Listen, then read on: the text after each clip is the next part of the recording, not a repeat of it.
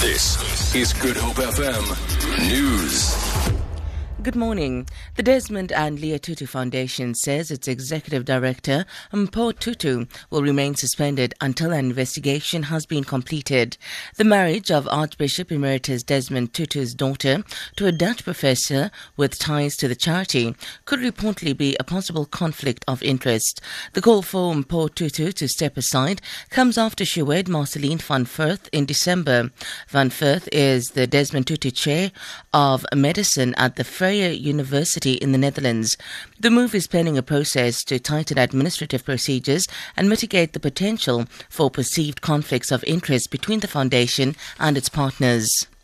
A southern right whale calf carcass, which washed ashore at the rocks in Bantry Bay, has been removed. The city's Environmental Management Department has thanked the National Sea Rescue Institute, which helped remove the carcass. It says the six metre long carcass has been towed to the Oceana Powerboat Club, from where it will be transported to the Vissershoek landfill site.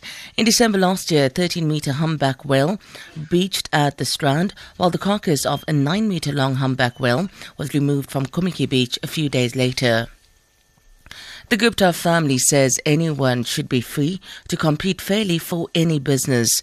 The Tegeta Exploration and Resources Company says it's seeking further opportunities after being cleared by regulators to acquire Glencore's Optimum coal mine.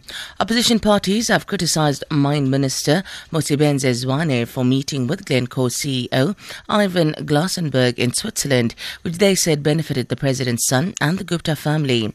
The Guptas say they have received no assistance from the minister in the closure of that deal. Saudi Arabian Foreign Minister Abdel Al Jubeir says his country is ready to deploy troops to Syria. The kingdom has confirmed that it has already deployed warplanes to a base in Turkey. The aim is to intensify the fight against Islamic State in Syria. Al Jubeir elaborates. We have said that should the US led coalition make a decision to introduce ground troops into Syria, that the Kingdom of Saudi Arabia would be prepared to participate by deploying special forces with those troops. For Good Hope FM News, I'm Sandra Rosenberg.